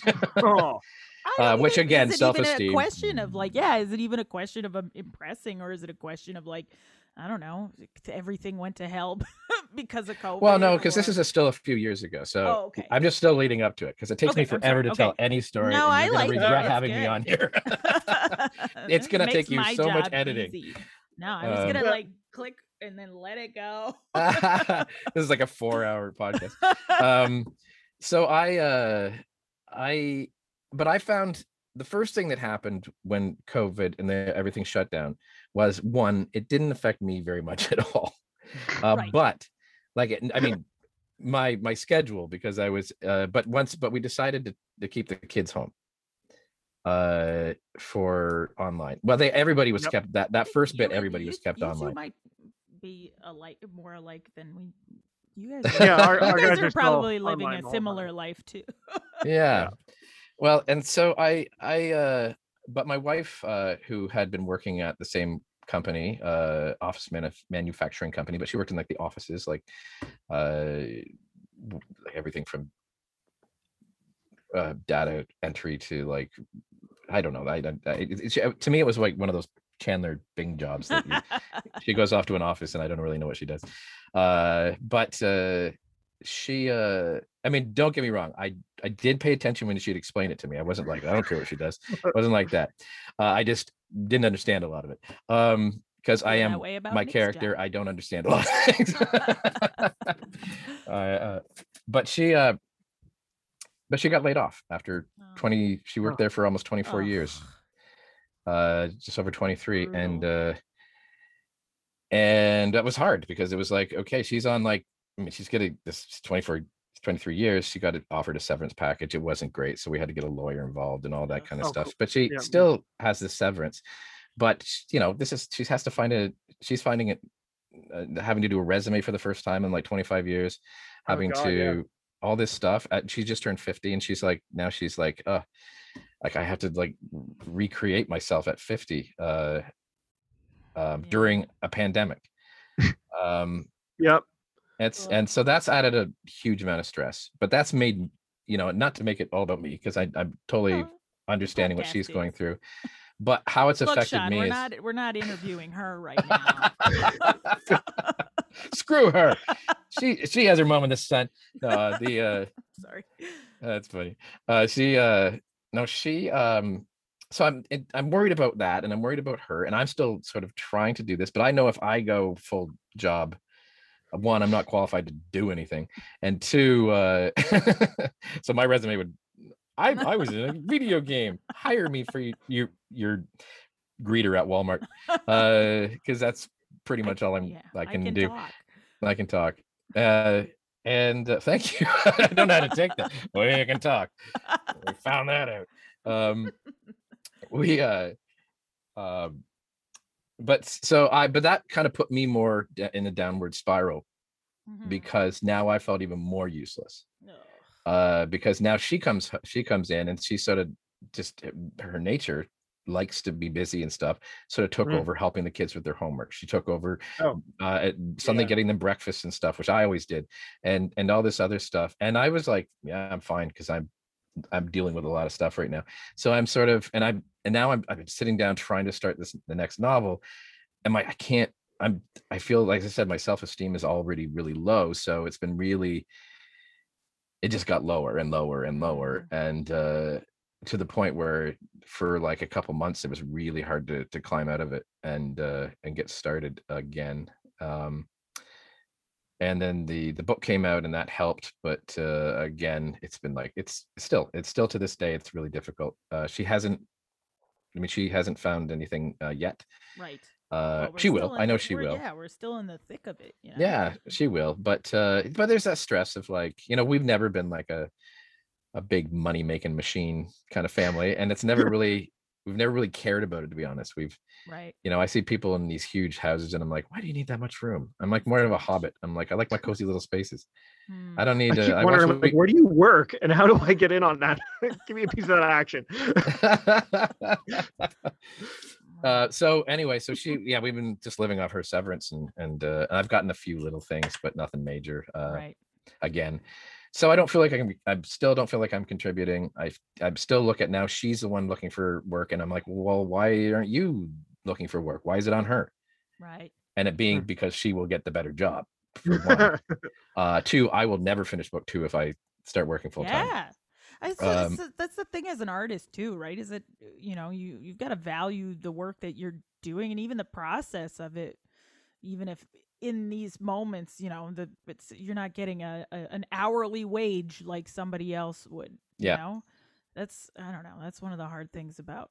I've had Yeah. to like give myself a timer uh, for like when I'm writing just emails, you know, just when I'm doing like my at home work to make it feel like it's work, even though I'm not getting paid, you know, to do it because I know I'm an improviser. And a right right You know, like teaching improv, sure, that's that I get. You know, that's that's a job, but like, oh, put planning shows and putting on, you know, in your case, you know, planning your your next novel and you know even just sitting down to write sometimes it feels like oh well this isn't this isn't work you know until it's done and until it i can sell it but it's still you know you're you still have to put in the hours and that's i don't know what am i trying to say i'm trying to say it's still I- work you're still working right You're still working, but it kind of feels like for now, it kind of feels like you're just kind of working and then throwing it into this bottomless pit, this empty Mm. hole that it's like don't know where it's going, you know.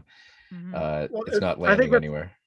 it's the problem with anyone who does like creative stuff. Mhm. Uh, like whenever you look at, well, what do you do when society's in trouble or in the apocalypse? Like, oh, what can you do? Well, I can. I'm a doctor, or I can, you know, grow corn.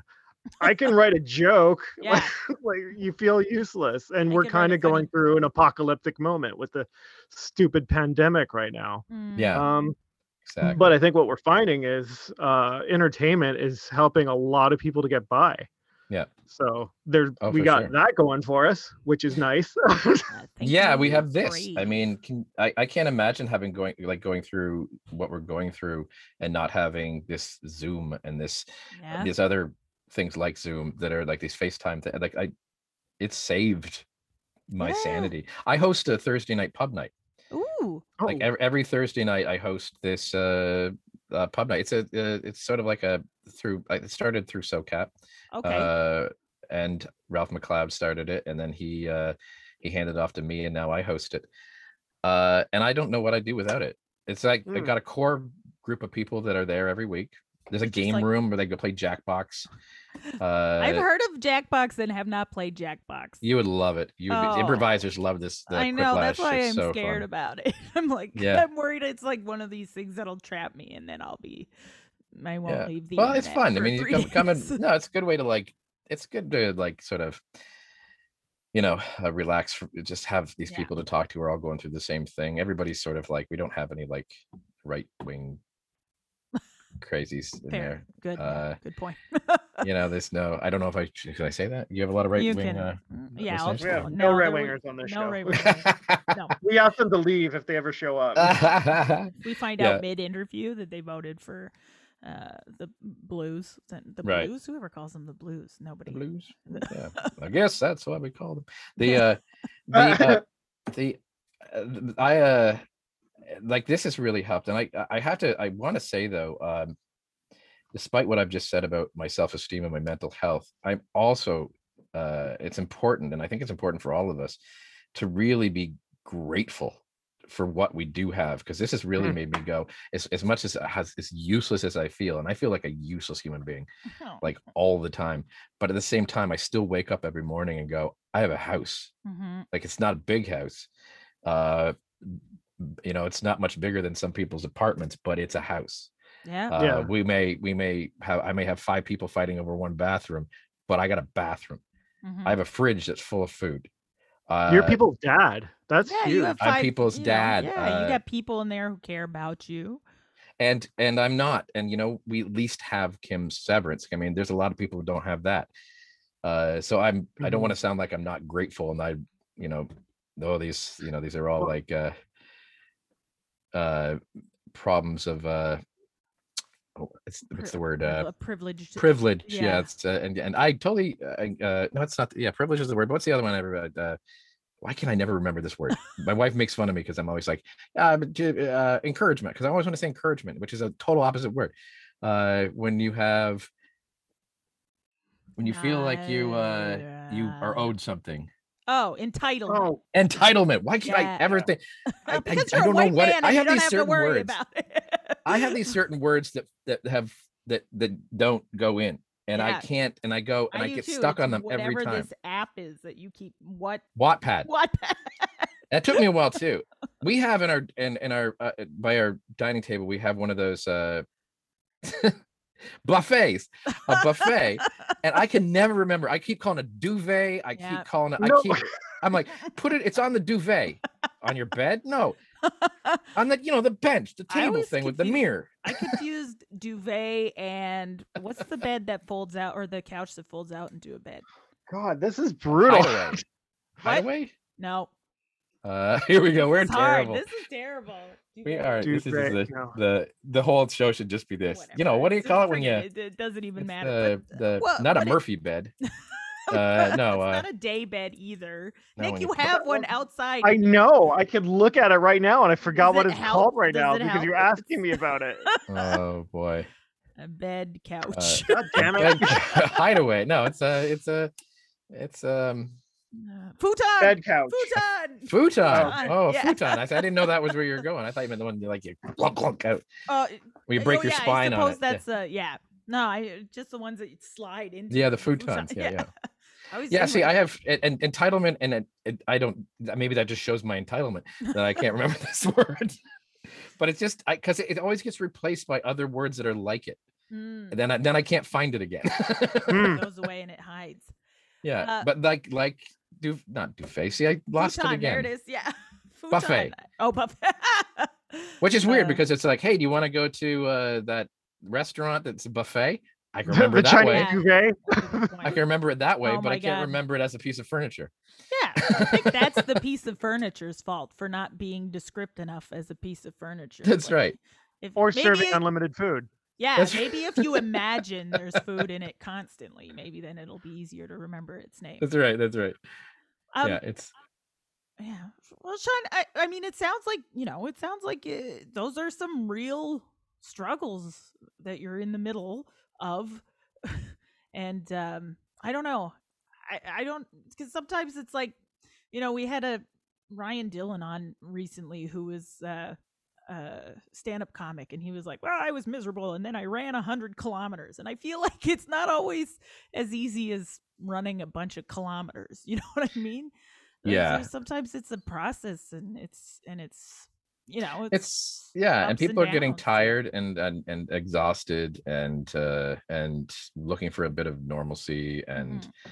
And i mean you like nick you said your kids are at home uh it- it's hard it's hard teaching them it's hard helping them it's hard i've been keeping up with the teachers but like my son is having yeah. a real hard time keeping up with projects to hand in he's just not motivated my my teenage daughter lily is uh you know she's not like she's finding a it- depression is hitting her in weird ways where she doesn't seem depressed but she's just has no sort of drive yeah. uh and it and it affects me too because i'm like as i feel like I, I, I there's more i can be doing to sort of to- to- yeah to help them out and but at the same time giving them their space is is i'm so glad this didn't happen when i was a teenager because we didn't have you know Yeah. discord and all these other ways of chatting with your friends we you just had a telephone It would have been Um, brutal. We would have to do all our our lessons and mail it in and crap like that. It would have been Yeah. shit. oh, well i don't think we would yeah we wouldn't have been able to do the online they would have had to just say well i guess you're not taking grade 11 yeah, yeah. but uh, uh or you do it next year um but uh there's you know uh, uh the other and this is also uh, you know a thing you mentioned the the running and stuff like that i love that some people i love hearing the stories of some people going oh i turned it around by and i suddenly got motivated because that's been my biggest problem is i just can't feel motivation. Yeah. Mm. I have I I have one little thing I have to do and I I literally will put it off and I can't and I then I just want to lie in bed and I'm like my neck hurts from lying down so much because I'm just feeling useless. Right. And you just lie there and just feel gross. And so I've been going out to Taylor Creek and going for walks yeah. as much as we can, my wife and I. Uh, Yeah. which I'm really gonna miss when she goes back because I don't I, I wish we could win the lottery just so she didn't have to go back to work. right. Yeah. But I've always said if I won the lottery, all I'd want to do, and this is just because where my brain is, and I would just put it in the bank and just live my life exactly how it is now, but without the worry. Yeah. yeah that sounds Instead good. of being behind on all my bills and worried all the time. Oh, yeah, um, because other than that, I you know I I, I have a good life, I think. Uh, but I have gained. I I I lost sixty pounds uh before all this happened. I did keto. Well, I found him. Yeah. Well, I've gained forty keto? back. That's what happens Okay, with keto. sorry. Keto's scary like that. Well, I it's the problem is that I was doing keto and I I didn't have a problem with it. I mean, I didn't do like the serious like you know, I- ma- making sure I was eating this much fat and everything. I was like, no, no, no, that's I don't want a lot of fat either. So I kept this, I kept the fat just normal. All I did was Yeah. basically take sugar out of the equation. Nick- And, Nick uh, and same thing. You guys are living Yeah, like I got- I got rid of carbs. lives. Yeah. Or just brought the carbs way down because I think there's carbs Yeah. in everything, but brought them Then way you down. notice how friggin' awesome carbs are. Yeah, they're awesome. I like them more Carbs than are sugar the now. I think. best. Like, A piece of bread even is so joke. easy. they're so convenient. and then when you realize that beer is a carb too, I mean, like, well, well, I'm screwed then because Yeah. I'm not giving this up. no, I still drank like because there's like low carb beers and stuff like that. So I was still doing that or low sugar wines. Uh but I also found that uh, that when this all started, I started to I was like, okay, I kind of started cheating just a little bit by just Yeah. uh potato chips at night. That's it. Mm. But I still don't eat Well, sugar. Dude, I and I was still don't when it's- eat wheat. when this kicked off, I started eating Doritos for breakfast. Yeah. well, that's just it. All I did was add potato chips at night. Not a lot, but I just have like some potato chips at night or maybe some Yeah. popcorn. And Mm. I added a few more beers, maybe a little bit more than a few, and Yeah. 40 pounds. It's like, Yeah. how can I, c- I mean, it sucks. I'm like, how slow is my metabolism that I actually gained 40 pounds, still not eating sugar or wheat Oh, or man. carbs. I, I mean, besides the potato chips, which have carbs, I know. Uh, Yeah. but at the same time, I'm still not eating gluten. I'm still not, you know, I, and I'm still, I'm like, this isn't fair. It's like it's My our old man are body. trying to like protect us from what's happening out Yeah, there. by making it, yeah. And it's like, uh, but then I, you know, you do your auditions now. And it's like, I can't wear that shirt. That one won't do up properly. Luckily, they don't have to see from the waist down, right? Yeah, uh, It's like every time I see my, myself in profile on camera, like my whole body, I look. I, all I think is like I look like a bowling pin. uh, um, Anyway. uh, yeah, I, I mean, I don't, Nick, do you, I don't know what to say to that. It's fun and self-deprecating, but it's also like, I don't know, we're going through some shit here. Well, I and could- go. I can it. throw a little bit of light out there because um, I find if I do the bare littlest thing, like I I've printed off uh, my first book, uh, sorry, my second book to do some editing, and just going through and doing a little bit of work uh, gave my endor- endorphins, my Yep. whatever, but my dopamine hit a little bit. So I felt a little bit better about myself that I was at least kicking the can forward. And you know, if you could do little things that help you feel a bit better, like some self-care stuff, it's just going to make you f- improve and be a better person around others as well. Yeah. So it's you, you can't think of it as something selfish. It's something just to, you got to take care of yourself before you can take other eh, take care of other people as well. So there's there's no harm take in in trying to feel a bit better. take a nice warm bath. That's my that's my advice to everyone. you know you're and you're absolutely right and i think that's i think that's the hardest part especially with you know getting motivated to do things it's Yeah. it's it's uh it's being good to yourself and i've always and i think that's another thing you learn as a uh, perhaps as a stay-at-home parent is that you really do start to forget yourself and lose yourself Yes. and, into Yeah. into being there for other people and making Mhm. sure they're always happy uh you know i mean you heard y- y- stories of of this from as i said going back to that sort of 1950s stereotype uh you know housewives you know, Mhm. going through huge depressions and whatnot and and whatnot because they they lost who they were once they had kids. Mhm. And uh, I think that I literally think that every man in every relationship should should spend should should take a year off with his and, and let his wife go to work and he if like if they have that relationship Mhm. uh and see it from her point of view because uh, i know a lot of guys still who are like they get home and they're like well i worked all day that she should be doing it." it's like that's not how it works dude No. and stop calling it babysitting oh we got to babysit the kids today no you're not babysitting you're the parent You're fathering. you're fathering you're Yeah. parenting you're not a babysitter like yeah. to do your stop doing yourself any like any disservice because uh Oh. don't call it that. You know don't be don't be a shitty husband. Like that. or a shitty man. Don't be a shitty man. Oh, I So like they're don't be a shitty man. there's so many shitty men There's out there. stop of being a shitty shitty man. Yeah stop it. Stop being a shitty man. Be a good man. I like that. Charlie Brown. yeah be a good man charlie brown. Charlie Brown. i have charlie brown in my name my middle name is charles and my last name Oh, is browning nice. so it's i actually have charlie brown built Well, in no my wonder name. you keep coming up with cartoon character uh, yeah titles and characters. And struggled with football. yeah and struggle with football It's, it's right there and the uh and think that grief can be good yeah, good good, grief good grief Oh, Sean, I love it. Thank you so much for taking the time to talk to us today.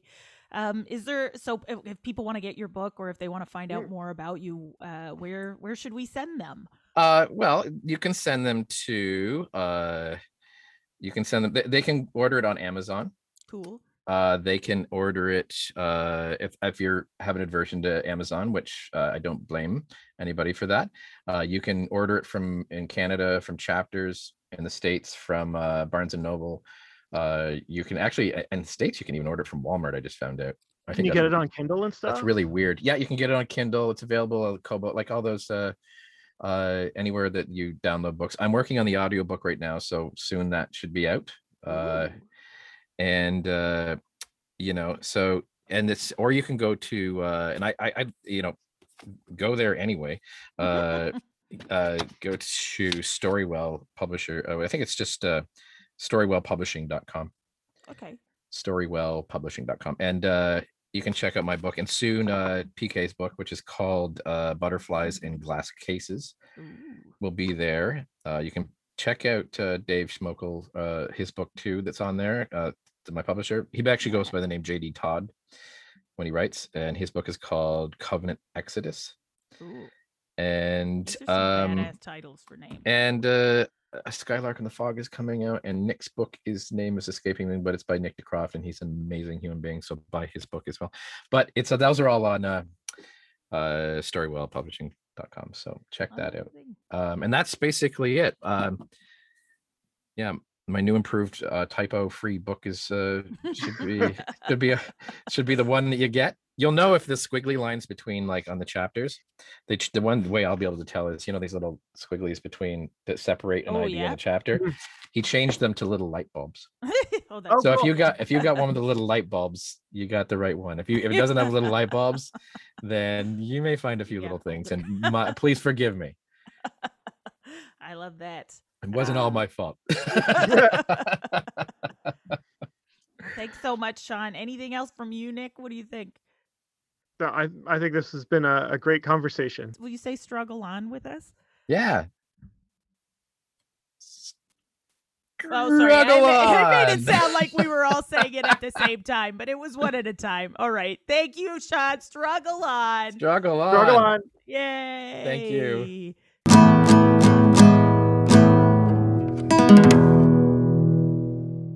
That was episode 68 of the Constant Struggle podcast with Sean Browning. What an episode. What an awesome episode. I was going to say epic episode, but then I was worried I would stumble over my words.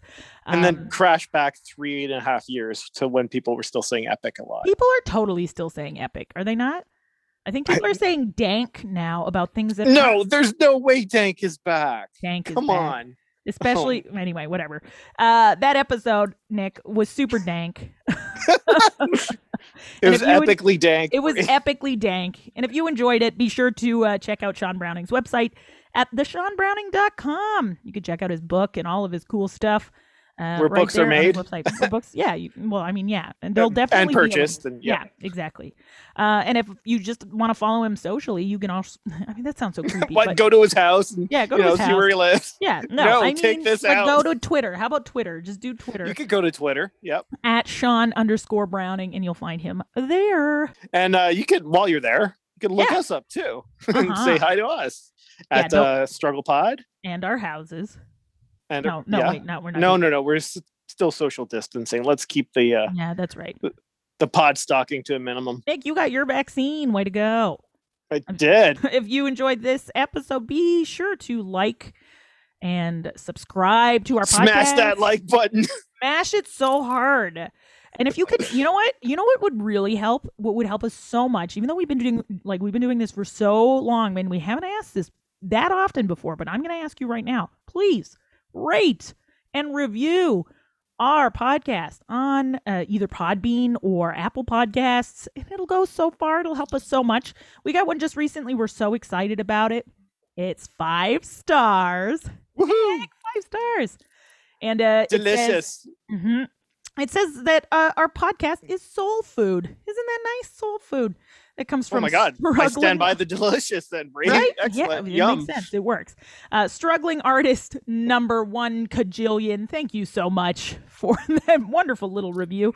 Uh, we really appreciate it. Thanks a bunch. Oh, and if you have struggles of your own that you would like to share Yeah, about, That was it, Brie. Get in touch with us. Yeah, uh, like we're, we're all struggling out there, clearly. especially right now, especially during all of this nonsense. If you want to talk about how it's affecting your art, you know, reach out. Let us know. Uh, you can reach out to us on our Facebook, uh, the Constant Struggle Podcast. Check us out on Facebook, on Twitter at Struggle Pod, and Instagram at Struggle Pod. Let us know what's going on. Let's chat it out. Let's help each other keep creating during this crazy time. What do you think, Nick? we, we need all the creativity we can uh, to cheer us the heck up. That's right. Help us help us through this craziness. And also, you know, like get a needle if you can. Yeah. Oh, cool. yeah. Nick, that was awesome. Uh good luck to you with your editing. Oh, thanks, Brie. I'm going to need all the help I can get, Good. luck wise. We'll see you next time then. Struggle on. Struggle on. Struggle on. It's true. you only struggle when I struggle with you. But was gr- struggle, da-da-da, struggle on. It's amazing. Yay.